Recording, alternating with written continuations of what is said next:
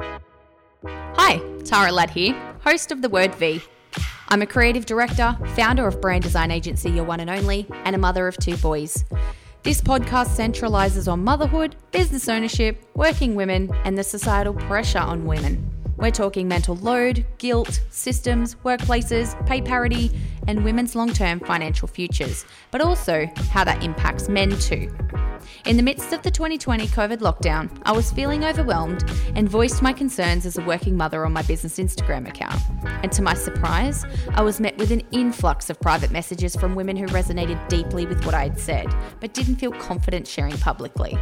And I'm here to unbox the feelings and create an outlet because I know that there are a lot of other women who relate. And what we say and do now will help change the way our future generation lead and live. So if you're keen on some straight shooter, open discussions that sometimes challenge how we think and feel, then subscribe to this podcast because it's been made for you.